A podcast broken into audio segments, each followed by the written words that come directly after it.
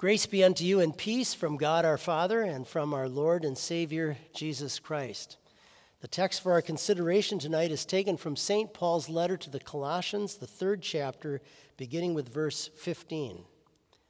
And let the peace of God rule in your hearts, to which also you were called in one body, and be thankful. Let the word of Christ dwell in you richly in all wisdom, teaching and admonishing one another in psalms and hymns and spiritual songs, singing with grace in your hearts to the Lord. And whatever you do in word or deed, do all in the name of the Lord Jesus, giving thanks to God the Father through him. These are your words, Heavenly Father. They are your truth. We pray that you would increase our faith through them. Amen. The first church service that is mentioned in the Bible is found in Genesis chapter 4. It's in the same chapter where we have the famous story of Cain killing his brother Abel. And at the end of that, there's one little line that closes that chapter that says, Then men began to call upon the name of the Lord. Wouldn't it have been interesting to be there for that first church service? To see what kind of seats they had? Did they sit on logs? Did they have any music by then? Did they sing any songs? What was their worship like?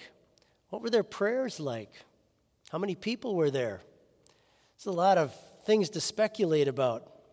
Dr. Martin Luther wrote this, elaborating on it, what it, what it might have been like. He said, A small church is formed in which Adam, as high priest, rules everything by the word and sound doctrine. Adam, Seth, Enos, preached to their descendants to wait for their redemption, to believe the promise. Of course, the great promise of the coming Messiah that was spoken against the devil, but in the presence of Adam and Eve. What better and more useful message, Luther says, could Adam and Seth preach than the Savior Christ who was promised?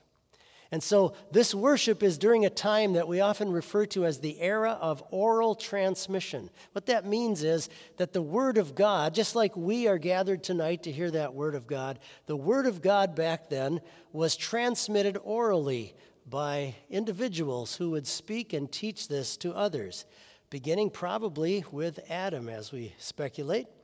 Now, Adam lived 930 years, we are told. Just think of all the generations he could touch.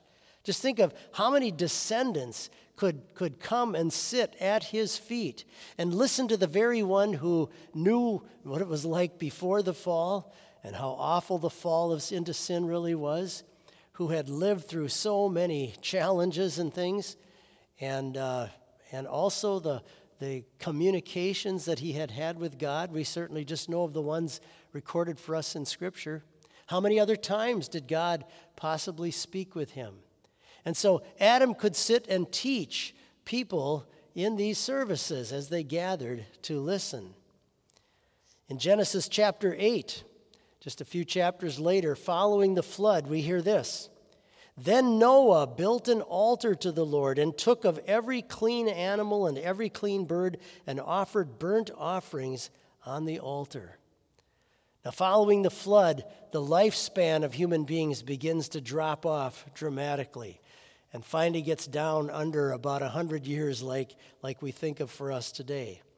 And it's at that point, then, when the oral transmission period of passing this on orally to people and just telling the story starts to get written down, starts to get recorded through the pen of Moses and so on.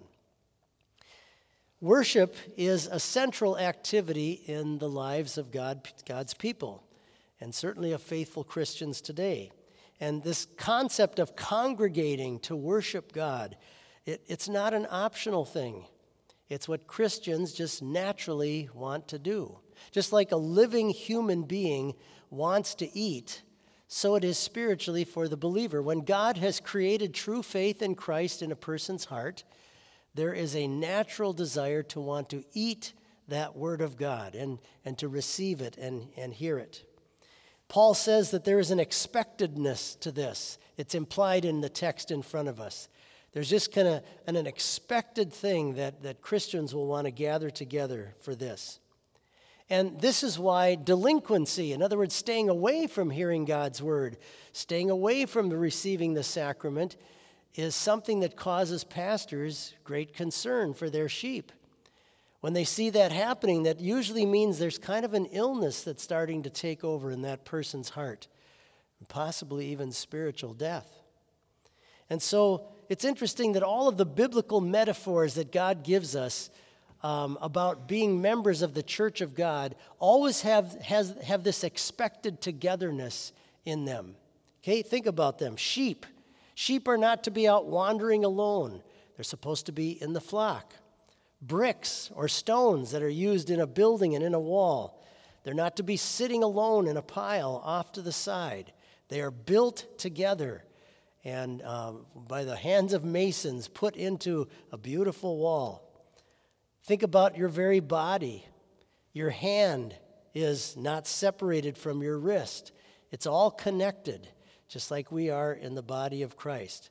Paul says, You were called in one body. So, this expectedness of being connected together is something that's just natural in Christians. If, if it's not there, it's something to be concerned about. At the core of worship for Christians is always recognizing our true fallen condition before God, the sin that infects all of us, the fact that there's a grave waiting out there for everybody in this room, and at the same time, the wonderful hope that God gives us because of that promised Messiah spoken first to Adam and Eve, and that has come now in time, and that we still gather to worship even here tonight. And so this is always the central core and worship of the Christian faith is to gather around the places where Christ is put before us. We are really no different Christians than Adam and Eve. We maybe have a different place to worship. We maybe uh, have different music and things that they might have, than they might have used. But really, at the core of it all is always God's Christ, the Messiah. And that's the one who gives us hope. And so the purposes of, our, of worship are to be strengthened and fed by this wonderful, hopeful gospel that God gives us. And then this causes, this, this creates in us a desire to thank God and, and to sing back to Him. Dr. C.F.W. Walther wrote this about worship Only hypocrites believe that they attend church in order to be pious, okay, to, to act good. We attend church, he says, not really to serve God, but rather that He may serve us there, and not to create righteousness, but to receive it from God. So Christians don't go to church in hopes of kind of trying to make God happy with them by, by trying to do something that's going to be show that they're good. It's just the opposite. We come, we come with empty hands, and God is the one who brings the righteousness we need to us through His word and sacrament. And He's the one that delivers us that perfect holiness that we need to someday get to heaven. And notice in our text how Paul talks about the importance of music in the life of the church, speaking to one another with psalms and hymns and spiritual songs, making music in your heart to the Lord. It really came through to me the importance of music once. I was attending a funeral service on southern Minnesota and it was at a church that was, had the name Lutheran, but really didn't stand for what the Lutheran church teaches at all. And the pastor didn't even use a Bible passage for his sermon that day, had about a little five minute funeral sermon. And his sermon basically was this I'll summarize it for you in a few seconds. Death is a mystery, and it kind of puzzles us.